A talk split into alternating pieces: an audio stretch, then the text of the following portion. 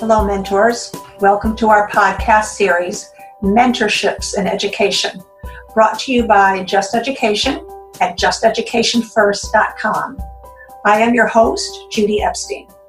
I am very excited about the wide range of experts who have volunteered to give up their time and expertise.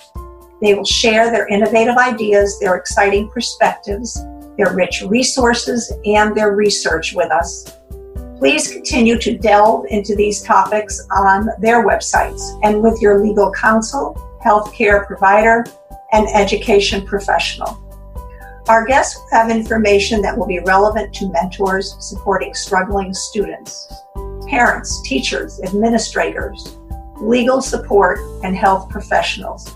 We will address all levels of education with issues that affect academic performance. Our goal is to open discussions and introduce a variety of approaches to those searching for information in a free venue. So, mentors, let me introduce our guest for today.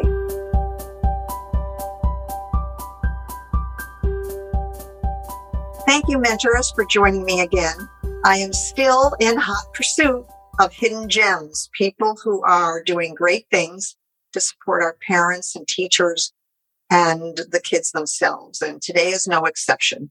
My guest today needs to be given a shout out, and I want to do it with you now. Abigail Gimple, all the way from Israel. I want to talk a little bit about her before we get started. Abigail was born one of eight children. She was the third child. She got her first teaching job in 1996, working for immigrant children in Queens, New York. And that same year, she ran Sunday school for Jewish public children. She got her BA from Touro College and completed her graduate studies at Touro College Graduate School for Special Education in Manhattan, New York.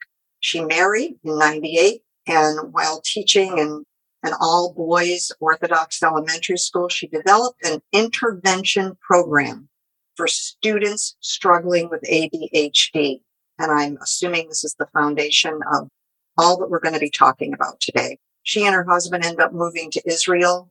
She earned advanced degrees there and worked with children with dyslexia and cognitive issues associated with ADHD. In 2003, uh, she taught in three different schools and headed up an English department in one of the schools when they moved to Moscow, Russia, which was kind of interesting. I don't usually hear about people moving there. Upon her return to Israel, she immersed herself in studying and developing treatment options for ADHD for her own six children who struggled. She collaborated with her father-in-law, Dr. Amnon Gimple, a psychiatrist and neurologist, and I did a little bit of due diligence on him. And I find that he is quite well known as an athletic you found him. right, I did. I found him in playing soccer. And so people might recognize the name. And yes, it is the man. He is quite well known around the world.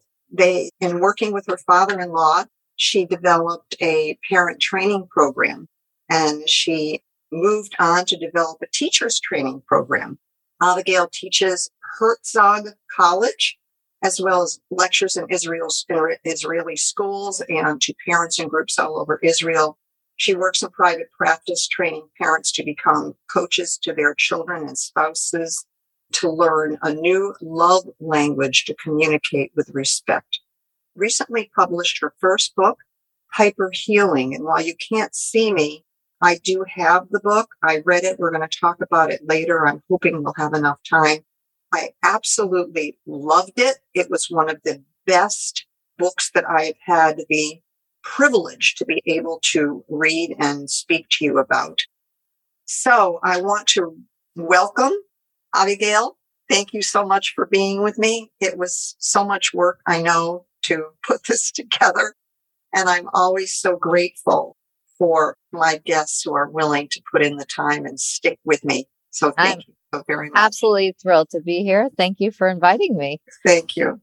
As I have said many times, I have struggled with ADHD and felt so relieved as an adult when I was finally diagnosed and given an understanding of the challenges that I had through school, which included academic challenges, social challenges, psychological trauma when I had to repeat a grade at school and uh, really just thought that there was something wrong with me.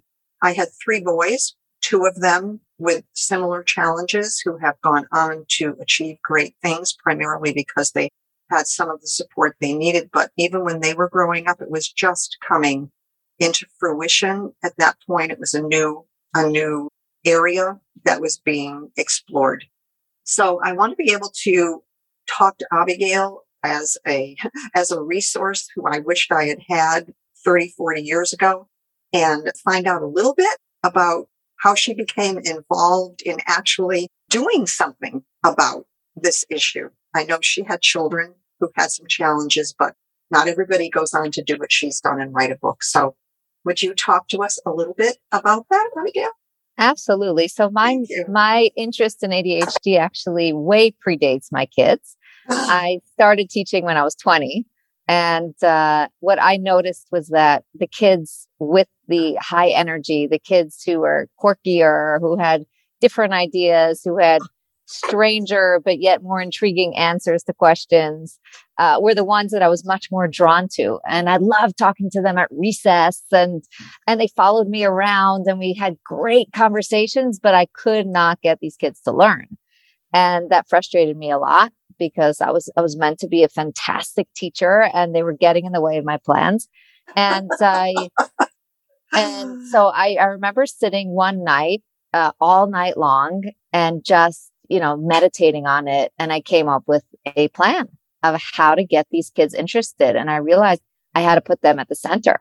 I had to make the classes relevant and interesting to them because these were not disordered children. These were kids who were instant gratification. They wanted everything interesting and relevant and connected to them and, and fast paced with a story. And, uh, once I started doing that, I, I, I drew them in. I gained their trust. And I also realized they were missing a tremendous amount of skills. So I developed a skills building program slowly, methodically, and in a fun way with prizes. I started developing skills. Meanwhile, I'm working with these kids. I'm, I'm teaching in a Jewish school, all boys school. And I've got 27 adorable little third graders. And that was when I was uh, searching for my husband. And this dapper, dapper guy walks in my door and he's as energetic as my students. And I'm like, woo, match made in heaven. and as we know, ADHD is has a genetic element to it, as you just mentioned with your children. So my husband did gracefully pass his energy and curiosity and uh, spunk onto yeah. our kids. And uh, so it went from teaching these amazing children to trying to help my own children, which is a completely different skill. And, uh, and that, that's how I got into it eventually. That's great. And I want to make a correction. I just realized I've been mispronouncing your name. It's Abigail. So I would like to correct that. And let me ask you, um, when, when we spoke before, um, you said something about some of the kids when you when you were working with them you realized they didn't have aspirations they had some social discomforts can can you talk to that speak to that a little bit and um, it, was it the addiction to screens was that something that so you picked up at this time right so not then no okay. this is pre-screens Pre- I got I got my first computer in graduate school. So this is an and you know a big desktop clunky thing. So my original students, we were not dealing with screen addiction at all. This is something that I'm seeing much more recently where I'm, I have clients who will come in and I always begin with a thousand questions because I'm a detective. I need to find out what it is that's causing. I like that. A detective. All of our so, teachers are detectives. right. And I, and, and that's very important for us to be detectives. We need to always be asking why is a child struggling instead of what diagnosis the child has. So I have recently in the last five years, clients, a lot of teenagers coming in and I, and I always ask, what's your dream? Because we have to start with a dream in order to be able to bring a pro, to build a program because the center of being able to succeed is desire. And if, if someone doesn't have a dream, doesn't have desire, there's no place to begin. So I asked the question and I'll have people recently saying, well, I don't have a dream. And I said, well, that's impossible. I didn't know that that kind of thing exists. We do find the dream, but in every single case, it's because of a screen addiction that the person has never had to face any sort of discomfort because whenever they don't know something or they're uncomfortable about anything, they, they go straight to their dream, their, their screens and therefore drowning out any curiosity and any desire to reach for something bigger than themselves. You know, and I was just disastrous. I'm, I'm sorry, but I was just thinking, um, often, uh, kids when I was teaching will say, um, I don't need to know math. Um, I'm not going to use it when I grow up, or I don't need to know biology or science or whatever because I'm not going to use it when I grow up. And we have a tendency to say as an educator, okay, you're not going to use it, but if you want to pass the class, you need to know, you know, you need to do it. Maybe our response should be more, well, what is it that you want to do? And find out how we can tie those in together a little more specifically for each child to show that right. connection. Yeah, I never told a student you have to you have to do this in order to pass the class. Too right. bad on you. Right. It was there there were two different things. First of all, you're right. This is, is, you know, this is not particularly relevant to you. So what's my job? My job is to figure out how to make it relevant. Right. And that's what I did with my students. That was my program was to, before I even began a topic, say, how are you connected to this topic? And, uh, and also I would say it's not about learning the subject. What skills are you learning when you, when you learn the subject? And I would go through the skills with my, with my students before we began. I'd write this, the thinking skills down on the board and they would be clear on what they were going to learn here. It was a discipline of thought. It was, uh, a building a, a, a more structured way of thinking. And that's what they'd be learning. So there was no wasted learning time just for a test. That's not respectful to our students. Right. I like that. I like that. Um, and that's one of the um, important concepts that I came away with from the book. You you did talk about the struggle that we've had now with COVID and kids who have an addiction to a screen are obviously spending an awful lot of time on the screen, with school being taught on the screen, doing homework on the screen. Um, can you address some of the daily concerns that parents might have with issues of structure and healthy habits and um, how how can we work around that knowing that our kids have to be on the screen yeah so i i feel like the education system has let down our children. There is no such thing as doing uh, being educational through a screen. That's impossible. Kids are are less and less able to understand facial expression understand normal communication due to this new crazy way of uh, of educating. I actually, after you know having to run three Zoom classes in my house, you know, I, I felt like I was the principal. It was uh, really a nightmare. I was so attached to my own phone that as a not particularly addictive person, I was I became completely addicted. I had to take my phone and put a block on it wow. because uh, yeah, because I was just like, that's it. I'm gonna have WhatsApp and we're done. And it's been like finally I, I in my brain settled down and I think about these kids, they're on the phone round the clock and they're supposed to be learning. So either we're going to let them learn on their own in a curious way and they're going to find things that are interesting. I've got a son who's into mechanics. He spent a lot of time learning everything there is to know about every car and how to fix it. And he did that on his own. So there are values to learning things on screens. But when we force our kids onto screens and we call it education, we're, we're cheating them out in every direction. And we as parents really have to know that screens are have their benefits, but they're extremely poisonous, especially for kids who have instant gratification personality, which is most of the kids with ADHD symptoms. And uh, they're going to be drawn in way more than other children. So we have to put the brakes on the phones and there are ways of doing it. I actually re- recommend a couple of different programs in my book that we we limit the amount of hours, we limit the amount, the the type of things they can watch. You're not doing your child any favors if you're allowing the child to get to any website they possibly could want. Children get to pornography in 15 seconds.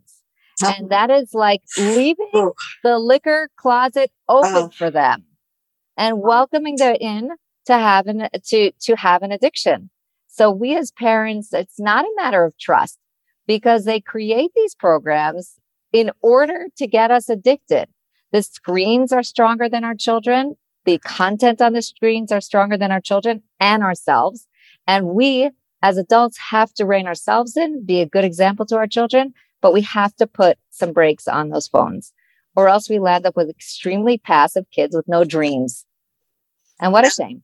Then that's what you mean when you're saying healthy habits. You're not talking necessarily about physically healthy habits. You're talking about um, using the screens in an appropriate way, using the technology in an appropriate way, and for the parents to have some structure in that process. Um, one of the things you mentioned to me when we were talking, um, just to uh, remind you a little bit about that, is you said if parents want success for their kids more than the kids do, that's a problem. And that goes back to the dream issue that you're kind of alluded to. If the kids don't have a dream of their own, if it's just the parents saying you're going to be a lawyer or, or you know, um, I, I want you to go to college or that could be an issue that becomes a, a bone of contention, almost pushing the kids away from the process of learning, I would imagine. Right. Well, we were talking about building healthy habits there. Right. And we were talking about the way what's really missing for these healthy kids with ADHD symptoms is that they don't build habits because they want everything fast and interesting and now. And it's very hard to build a habit that way because you have to repeat behaviors in order them, in order for them to be permanently part of your behavior. So therefore, if, you know, you're jumping from thing to thing, you're starting things and not completing them because the start is really fun, but getting through the little tiny, you know, dotting the I and crossing the T, you're not great at that. So you drop it. So we have to help these kids become more responsible. It's not that they can't do it. It's just that it's a weak muscle for them. So we create behavior uh, programs for them. Most behavior programs don't work because the parent wants the kid to succeed more than the kid wants to succeed. And so we're, we want to get the kids up in the morning. So, and we want them to succeed so badly that we physically remove them from their bed and stuff them into their clothing. And the kid has learned nothing because they have to do it from their own desire. They have to say, I want the prize. We start with the prize. I want the prize. And once I've gotten the prize, well, I want this good feeling of getting up in the morning and having a successful day. I want the prize to, to exercise. And now I want that great feeling when I get a great sweat and I feel like I have more energy and more dopamine flowing through my head. So that's the process. We parents way over parent when we don't let our children develop a desire to succeed. I guess that was the point I was making, and maybe I wasn't good at making the connection. But where we want the if the parent wants success more than the child does, because the parent can see down the road the benefits, but the child doesn't see down the road the benefits, then the parent ends up you know, lassoing the child and pull, pulling them through the process rather than taking the time to teach them healthy habits, as you say, developing right. habits. And you're saying all of that comes from a desire from the child to have a goal or an aspiration. The child has to understand how all of these fit in to attaining the goal that they have, not necessarily that the parent has. Right. Exactly. Okay. And once we start from the child's desire, and we could also help plant desire by giving children experiences. For example, the desire to give is something that, that these kids tend to have naturally, but they're not exposed to it necessarily. But if you take a child to volunteer, uh, you take a child to help out at a, in a soup kitchen or anything. I took my kids to a bag pasta for poor people. You know, we actually bag the pasta, put the stickers on, and it's free. And we spent the whole day doing it. And with, you know, it was a real, really, really fun activity, wow. but they wanted to go back the next day. So I can direct them, but they have to grab it and want. And even if they just want the prize, even if they just want the slap on the back, good job. That's good enough for now. Let's run from there, but it got to start there. So, in order for children, whether it's the parents or the or the um, teachers that are creating this desire, they're helping the child uh, develop this goal. Um, what are some skills that that mentor needs. You, you talk about communication, no negatives and compliments and uh, how to address one issue at a time and so forth. So what do parents and teachers, particularly parents, need to know? What are the, the top no's or the top yeses in working with their child to help motivate them and not create this headbutt that often develops when we when we want, when we think we're being supportive, but we're not being supportive. We're just creating more of a problem. Right. So I think the first thing we have to do, and I as a mom have done this and and it's a continual process that I that I do probably daily is we've got to clear the clutter out of our own brains. We have to stop being self uh, critical and stop, you know, we have so much baggage from our past and we worry mm-hmm. about from our failures are our children going to fail the way I do? And also often when we have a parent who's very similar to a child, you know, they're, they're seeing the child making the same mistakes and they go into a panic. So they've got to beat that child back, not physically beat, but beat that child back into line so they don't make the same mistakes or the parent is feeling insecure themselves and then they don't want the kid to go out there and embarrass them more. So we got to start with getting comfortable with ourselves and knowing that that child is a tremendous gift and telling that child daily that that child's a tremendous gift, just as that child is. Got to start there. Then we can move on to actually building skills. Our instant gratification children are kids who need our strong response. They'll take it positively. They'll take it negatively. They just want us to pay attention to them. So if they could trigger us to yell, they will trigger us to yell. And then guess who's in charge? Little Johnny's in charge and little Johnny is not great at being in charge. A lot of power giving to Johnny there. yeah, yeah, yeah. It's way too much. I actually have a kid whose name is Jonathan. So it's, it's funny that that's always the name that comes up. Anyhow, and he's not in charge. Uh, but uh, we give him and and and that leaves a child hopeless because he doesn't know what to do being in charge we have got to take charge and the way we take charge is by completely switching the dialogue going from this him triggering us and then us yelling and being negative and being critical and then him getting that tremendous amount of feedback from us but in a terrible way to switching to a positive thing where we bring down completely our negative energy, we are, we will get to a place where we also have to have proper negative discipline like punishments. I hope we get to talk about that, but we will, we bring down the negative energy, the yelling, the criticism, and we move into a hundred percent positive communication. We're picking out what the kids do that are positive, And, uh, we are, this is, this is developed by, by a psychologist named Alan Kazdin. I'm a big fan. And we're picking out the things that the child does positively. And we are saying it very dramatic, not dramatically in a silly way, but with a lot of enthusiasm. I always tell parents, think about how enthusiastic you are when you're angry at your kids. We yell, we scream, we get close, we use a lot of descriptive words. But then the kid does something nice and we're like, good job. Well, where'd the enthusiasm go? Of course they're going to choose to be yelled at if that's all we've got to give. So we have to switch it. Let me stop you there for a minute because that for it. I hadn't really thought about that.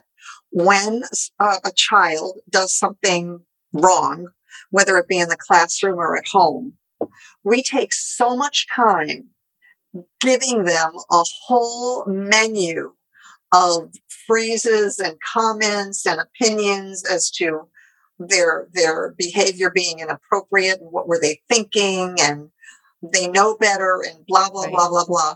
And yet kids come into class every day and behave themselves and do their work. And we have nothing to say to them. Kids come home from school, go up to their room and do their work. And we never pay much attention to it because they're doing what they need to do and they don't need me to intervene. And right. I never really thought of that before, but that is so on track. It's true. Yeah, we're great at making lists, but we're only good at it when the kid messed up. My my daughter, who you just met, when she was in first grade, she says to me, she comes home from school one day and she says, "You know, mom, when I was in kindergarten, everything I did, the teacher was just amazed by. And now I sit in my class and I write and no one says anything. Nobody cares. Nobody cares. Where's my compliment? Wow. That's true. Well, you know, there's the old expression, kids are going to get attention. Um, and if it's negative, I think you mentioned this before, negative attention is better than no attention. Right. And they will um, get attention one way or the other. So that's we're in, we can be in charge of that. We let them be in charge, but it's not appropriate. Children need to have a parent, a teacher that's in charge. So we can't give up that role. So the communication that you that you speak of when you say no negatives, does that mean you can't be critical about what they're doing, that you only compliment the positive and you don't address the inappropriate behavior? Well, think about it this way. Let's say you're in the supermarket and you inadvertently smack your cart into somebody and they give you a long tirade of how awful and terrible you are. How much have you learned from that experience?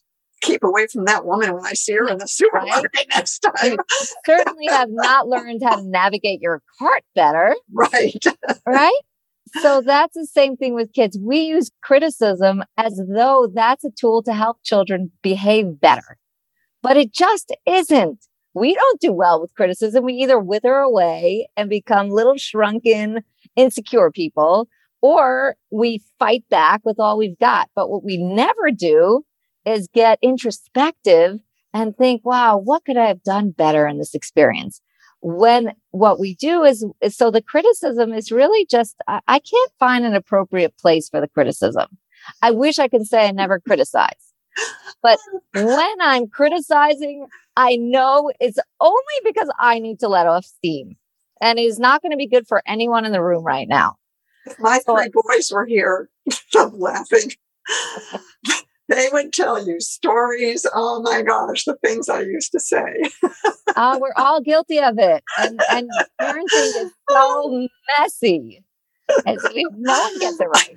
When the kids were doing something that was bugging me and I, I, tried to get them to stop, I would tell them that there was a meat hook in one of the closets. And if they didn't knock it off, they were going to get hung up on the meat hook.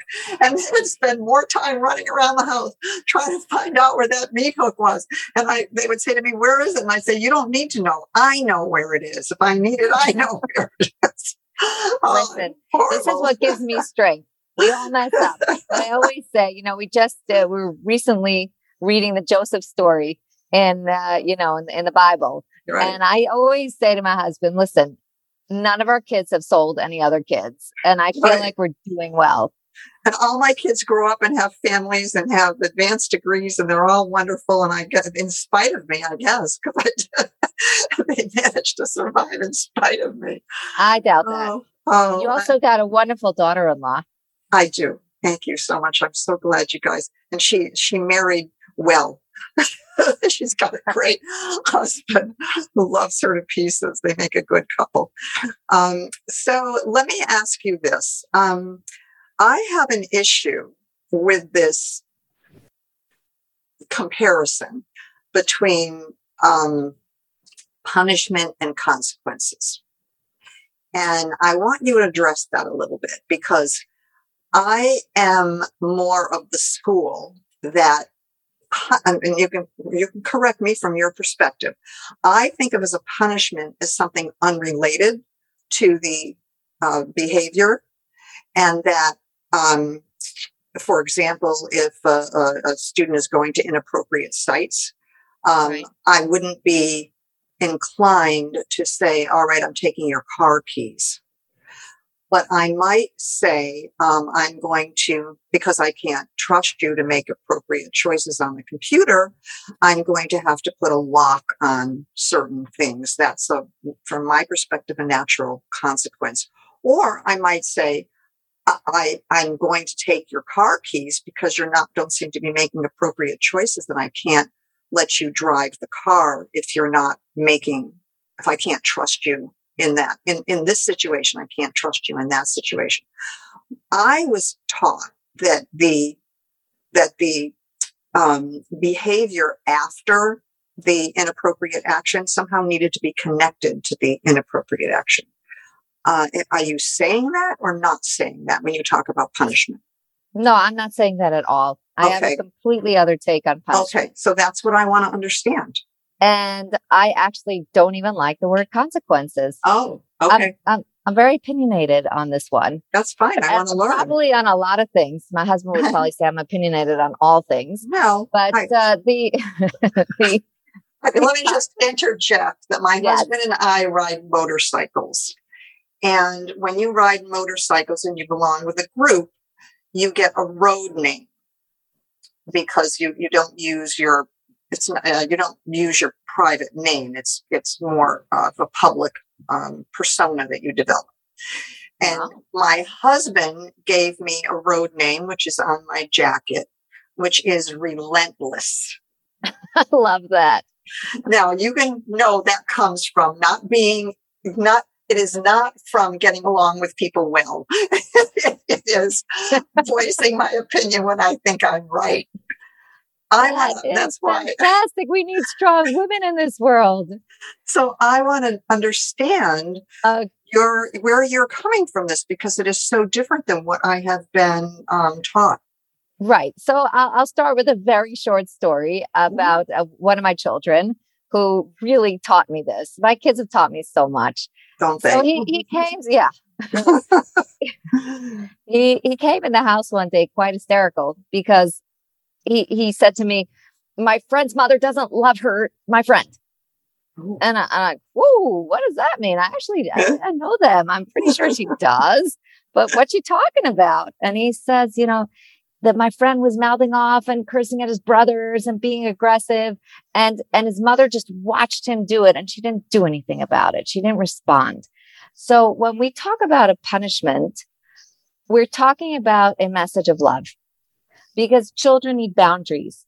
And when we let them just, you know, ooze out all over the place and behave as, as, as however they'd like, they don't have that, those hugging, loving boundaries. And therefore, again, they're really all alone. They have to figure out what the boundaries are for themselves. But it's even worse than that. The worst part about it is that they know that we don't expect them to do better than they're doing we expect them to be that kid who's cursing and wow. their yeah. brothers. Right. And that's just the most awful message to our children. Low expectations is is as bad as being mm-hmm. verbally abusive to our children. Mm-hmm. Mm-hmm. So when we talk about consequences, consequences is kind of a way of not taking responsibility for what you're doing. Parents are so I'm going to explain that parents are so uncomfortable. I see her face there. parents are so uncomfortable with punishing. We're kind of like, who am I to intervene? Well, you're the parent. That's who you are. Hmm. How do I know if I have the right? Well, you better know if you have the right direction. You better have thought this through because you went to the trouble of being pregnant for nine months and, and bringing this kid into the world. So that's something you need to think about. What are the rules in our house? Why? How do I want to help my child to grow up to be a good person? and to have solid values, whatever those values are according to your culture. But you need to have thought that through and think about what the rules are in your home. And if you're calling it consequences or even worse, natural consequences, then you're saying, listen, this is just, this is just something that happened. Oh, well, it just happened to you. No, no, no, no, no, that's not what I'm saying. That's I know it's not, not what I'm saying. If a child is beating on his brother, from my perspective, it would be if you can't behave appropriately in the room with the rest of us, then you'll have to stay in the room by yourself. Right. So that I'm would be an outcome. Oh, okay. So that's the next. It's not so, but natural consequences is the parent's way of saying, listen, this is just what happens when you misbehave. It oh, doesn't oh, no, just happen. No. It's a parent's decision to, to intervene and say, I think you can do better. Knock okay. it off. This is no good. So that's why I don't like consequences or natural consequences. Now you're talking about the behavior matching the crime. I'll tell you what the okay. problem is. We're not creative and quick thinking enough. That's the only problem. If we spend our time trying to figure out what behavior matches the crime, now your kid bites your other kid. Uh-huh. What do you do now? Do you bite the kid? Do you remove no. his teeth? Where do you go with that? Uh, if if you if you can't play with your brother and and um and not bite him, then you're going to have to spend some time with me learning how we can respond to your brother when you're upset. Let's practice some ways of doing that, I guess. Right. So we over what happened. The, the point of a punishment is to stop a child in their tracks. You've broken a rule in our home or in our classroom. Mm-hmm. I need to stop you from doing that. And I need to turn you in a positive direction because you, you made a choice to do something negative. You can make a choice to do something positive. So I need right. to stop you and help you do something positive now. A child is not open and available for a lecture or a lesson learned when they're being punished, when they're being stopped. They feel criticized. They feel belittled. Perhaps maybe they don't. I hope they don't. But a child is definitely not in a place where he can sit down and say, okay, mom, what's a better way for me to deal with my brother? Now, if you are spending the time trying to think of an appropriate punishment for the crime, you're not going to respond appropriately. You're not going to respond quickly enough and you're going to try to go toward creativity. And there's no room for creativity here because you need to think quickly. When you're drawing a picture, be creative. When you need to give your child a message now, you need to have a list of punishments available. And to me, it's more important to get the child to do something positive now. Let's say he is, he's, uh, you know, made a mess. He, he's hurt his brother. Obviously, we need to protect the victim. Your yeah, talk, talk about what you would do if a child, know, bought, bit his brother. So, what would you do? So we need to protect the victim. We need to okay. get the child away. I try very hard not to do it in a physical way, but if his teeth have been sunk into his brother's leg, so we need to, you need to remove him from that. Right, right. But then I have two choices. One choice would be to get the child to do community service, meaning you have caused this is the way I like to describe. You've caused darkness in our home, our bright home. Oh. You've, you've, you've kind of brought some darkness into our home by making your brother sad, by breaking the rule. So now you have the opportunity to do something positive. I call it the cookie punishment because oh. if you, if you have, let's I say, reading about, you remember that? that? So you have said something nasty to your neighbor and then you feel bad about it. your neighbor's a kind person and she forgives you, but but you really want to apologize appropriately. So you say you're sorry, but then you want to do something first. So you make her some cookies and you bring them over. Who are the cookies really for?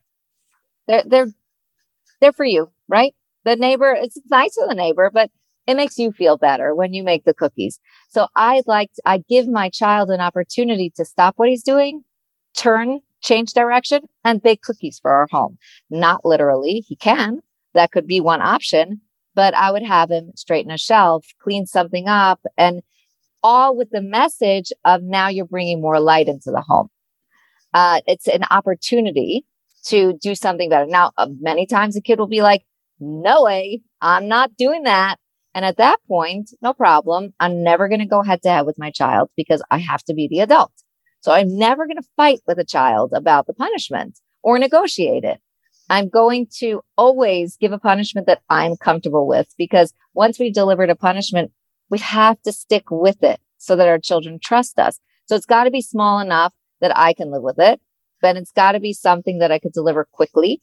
So I'll either take away from the child an item or a privilege.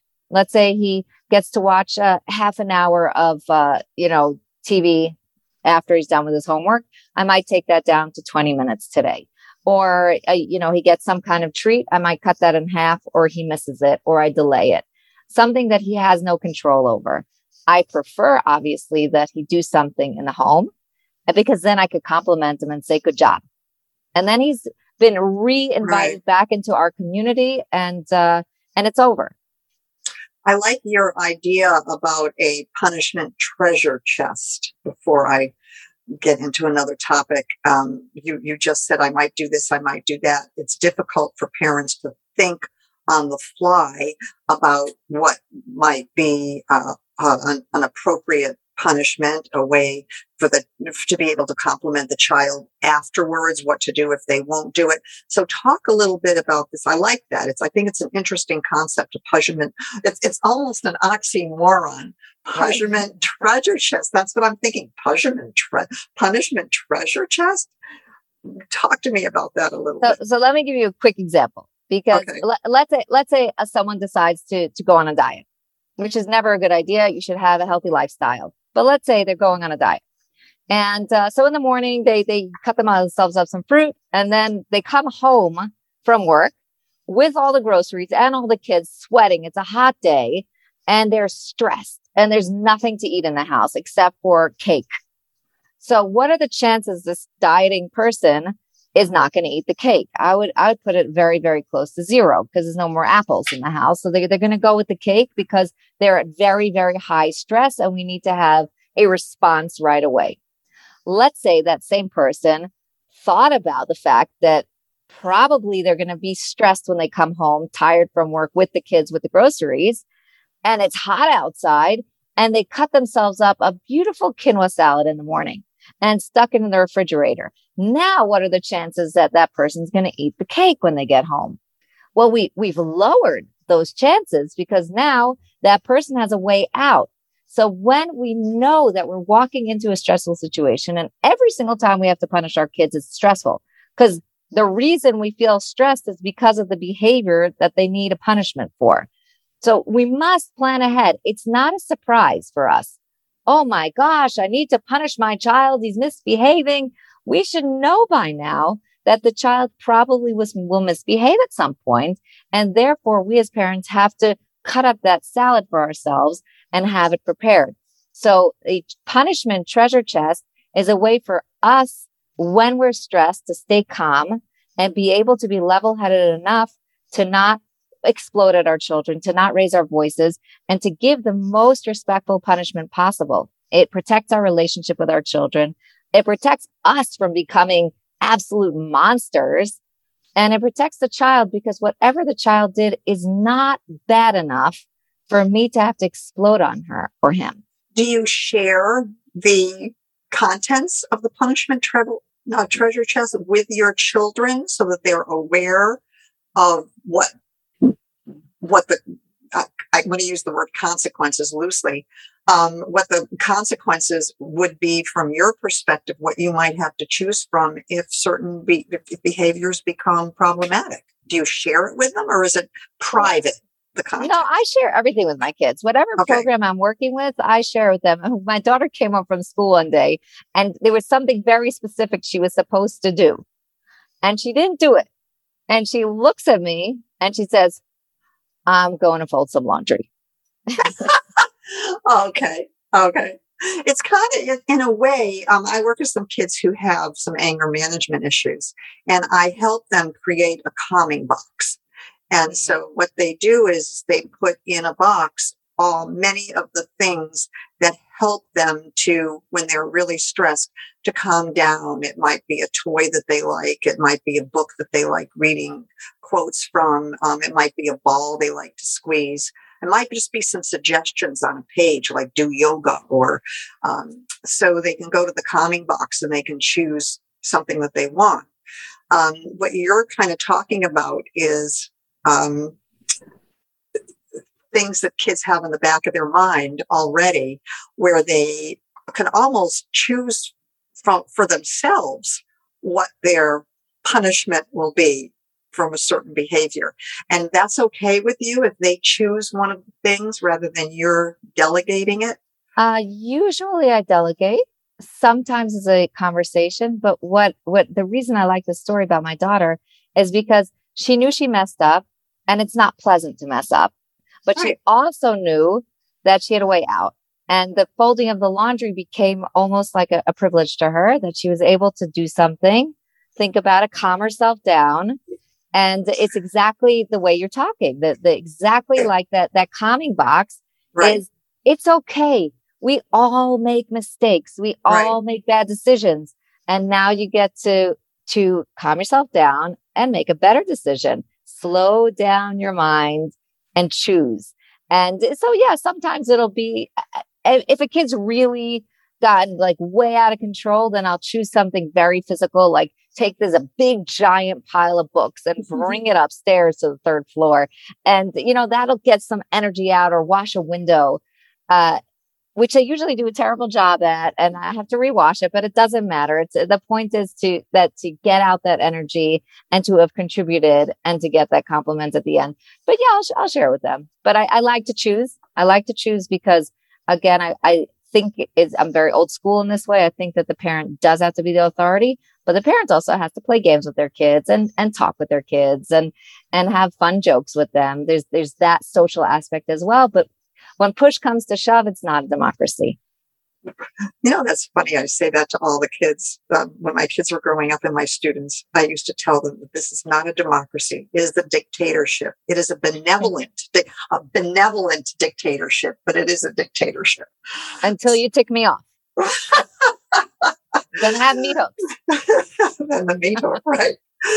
So I, I want to get to what I really want to talk about. This has all been leading up to the book that you wrote that I bought uh, I read many people's books. Uh, they send them to me. Sometimes I, I um, read um, portions of them online. Uh, your book, Hyper Healing, the Empowered Parent's Complete Guide to Raising a Healthy Child with ADHD Symptoms. And it's by Abigail, um, Abigail. Um, you have another book coming out, which I hope we'll be able to have you come back and talk about. But this book has so many things in it that I just loved. And I just want to say it is organized in a very structured manner where if there's something specific you want to look up, you can look in the in the um, context and find that specific thing. But if you want to start at the beginning and go through it, you can read through many different topics and uh, and get a good understanding of how Abigail feels you should be working with your child and developing skills. And um, one of the things that I, I love about the book is that you address a particular issue in the book, in the chapter. And then at the end of the chapter, you give what you call an action plan. So a very specific plan that parents can follow or teachers can follow in addressing perhaps a behavior issue, we'll say, um, or developing a certain skill. You also talk about parents, the parents' habit loop, which I think is great because as parents, we get caught up in this in this treadmill of going through the same unproductive process that isn't helpful for the child or for the parent. And we don't know how to get off the treadmill. And something you alluded to, you say, you said, um, I have my child carry a bunch of books up the stairs. Um, you also do, a, you address the, the science and the research around how exercise is so helpful in helping to calm and focus a child who has some of those issues. And I just want to say here, one of my grandchildren has some focus issues and the support staff that are working with him have found that they're able to get his attention for, you know, five or 10 minutes or whatever it is. And then they let him go into the gym and they let him run around and they let him go on the equipment for five or 10 minutes. And then he can come back and do more work it was interesting in your book that this was research based. One more thing, and then I'm going to be quiet and let you talk. I love your bibliography. It is a wealth of information in and of itself. So many of the names I did recognize, but so many I did not recognize. I recognized Ross Greene. He's one of my favorite people in the whole world. And I did have the privilege of taking some classes with him. So I respect the kind the if he's a resource that you're using, then I know that you are you have a high bar for the resources that you are using and anybody looking to explore certain areas this without even reading the book they can go into the bibliography and get some direction from this so that all said let me ask you a couple of track questions first of all are there any specific ideas that you would like to bring out to us from your book that you could pinpoint that people could go back to the book and read about some more if they wanted to. So the my most important message, which I, I think I dr- drill into parents over and over throughout the book, is that your child is healthy and your child is struggling. And out and your job as a parent is to calm down, not allow your child to be pathologized and go on a journey of curiosity and respect so that you can figure out what is causing your child's stress. ADHD is a very real list of symptoms, as you know, as someone who grew up with ADHD symptoms and have raised children mm-hmm. with, with those symptoms. And uh, interestingly, I actually grew up with a, a, good number of ADHD symptoms myself. But in my case, uh, it was very much environmental. I, you know, my, my home, my, my parents had gotten divorced. I have a lot of siblings and the lack of structure created this ADHD stuff. But when I decided, so I would have been diagnosed and put on Ritalin as a little kid without a question. But when I look back, you look at the book, the organization structure, that's, that's me. Uh, that's, that's my specialty. I can organize things well and carry through on them. And my husband has his specialty. And therefore, that's why we work together because he's got the spunk and the spirit and the ideas and the mm-hmm. energy.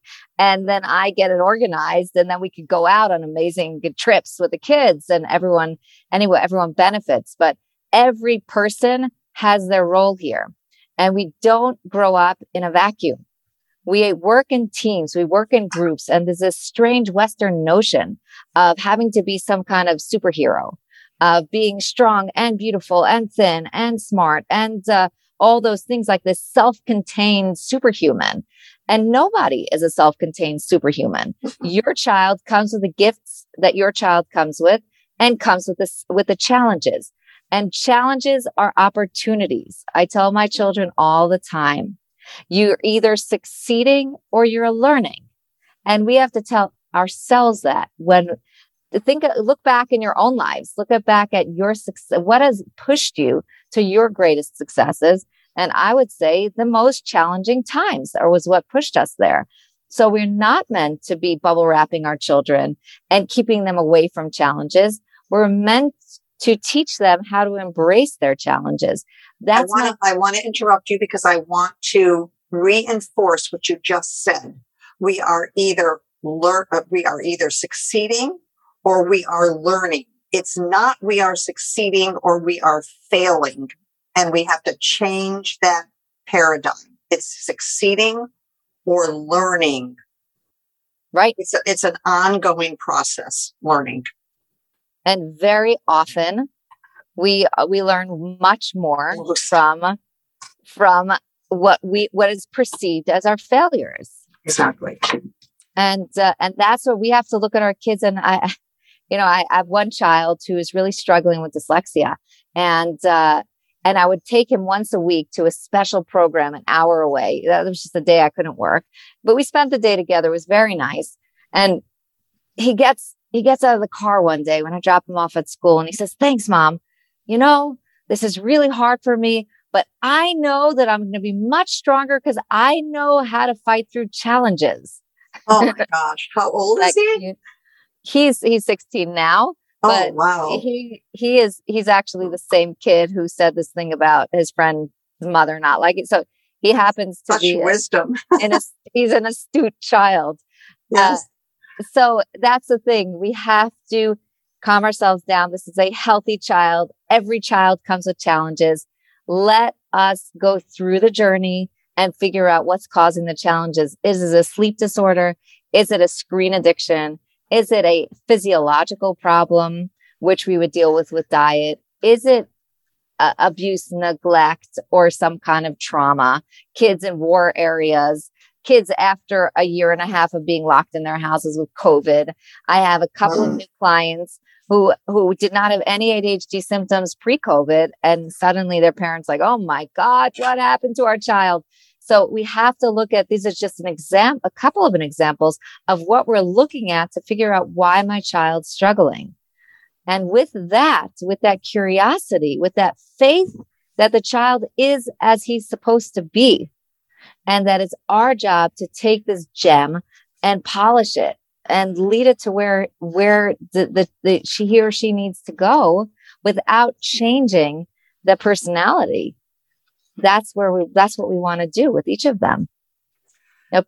in your book you uh, one of your in chapter seven you talk about behind every challenging behavior lies an even stronger emotion and you go through the whole chapter talking about finding solutions and how parents can um, label or, or um, recognize problems.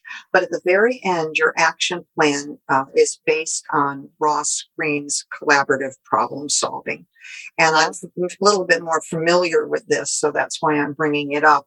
And you talk about how you need to make a list of the problems that you want to tackle, but you choose one at a time. We can't expect our children to change everything at once. We need to address one thing at a time and we invite our children into a discussion. We don't demand, we don't, we don't coerce, we don't belittle. We invite them, we respect them and we, we invite them in and we discuss with them in a calm way what it is that we want to do and ask them if they'll work with us to address that issue. And I, I love the way you presented it in there. Your action plan is so precise that someone could copy it, hang it up on the wall and not and use it not just for this, but for many conflicts that a parent has with the child over a period of time, addressing them one at a time. And this is how we make progress by making one change at a time. This exactly. is how children learn. And and if we were kind enough to work with ourselves that way, we would also we would also make more progress. We say, so okay, I want to get fit. So I'm going to go to the gym every single day. No, you won't. Stop it. Do a 10 minute routine twice a week and then build from there. And then you'll get there. Journey and process is much more important than the end goal. And, uh, and yes, if we can get people to do, and often my, my clients, I have a good number of teenage clients right now and they'll be like, could we work on the morning and the evening together? And I said, nope, absolutely not. We are only working on the evening. We're going to enhance the evening. We discuss the evening. We're going to get the evening great. And then we'll add that to it. But the minute you want to tackle too much, everything collapses. That's interesting they feel it's working, so they want more, more, more. Yeah, there's they, they get they get almost giddy on their success. but that's a good it, thing. It's fantastic because it, it I, I would imagine you feel proud and pleasure in their um, in their gaining of self confidence and their desire to take on more. Oh, there's nothing like it. Yeah. But what we do is we Exciting. we we drill down more into the project they're working on. We'll, we'll add more to the evening and, and make that really dynamic. Let's say they were going, you know, brushing teeth, getting into bed in the evening. Then we'll, we'll add on, you know, r- journaling a little bit, writing about your day a little bit. So you have a nicer night's sleep and we'll, we'll keep, uh, you know, investing in that until we've gotten a solid full month of just that. So it becomes a habit and then we go on to other things. That's great. I I love talking to you. I could sit and listen to you forever. I have so many more questions and we haven't completed all of them. Uh, we do have, we're going to have a link for the hyper healing uh, book by uh, Abigail and you can see where you can purchase it. As soon as she does her second book and gets it out there, we're going to invite her back to talk about that as well please check out her book. If you are looking for some direction, if you have some questions, check out the links. I know that Abigail would love to hear from you. You can get in touch with her on LinkedIn. Um, I think she has a website. that we're going to have on the podcast as well. I want to thank you all for coming. Be safe, stay connected, and please get in touch with me and let me know what you think about what we're doing because it helps me to plan ahead if there's any topics that you feel we haven't covered and you need to have some uh, resources. I will help you find them. Thank you very much. Have a wonderful holiday. Thank you so much. Thank you, mentors, for being with us today. If you found this podcast of value, please visit justeducationfirst.com to subscribe to our blog and mentorship and education podcast so that you may continue the exploration with us. Our goal is to provide a free treasury of information for our listeners so they can become acquainted with the amazing resources that we have available to us. We want to thank all of our guests for giving their time and sharing their wealth of information with us. Please also visit their websites and explore more of their resources to further your pursuit of the topic. Hope to hear from you at justeducationfirst.com. Have a good week and thank you.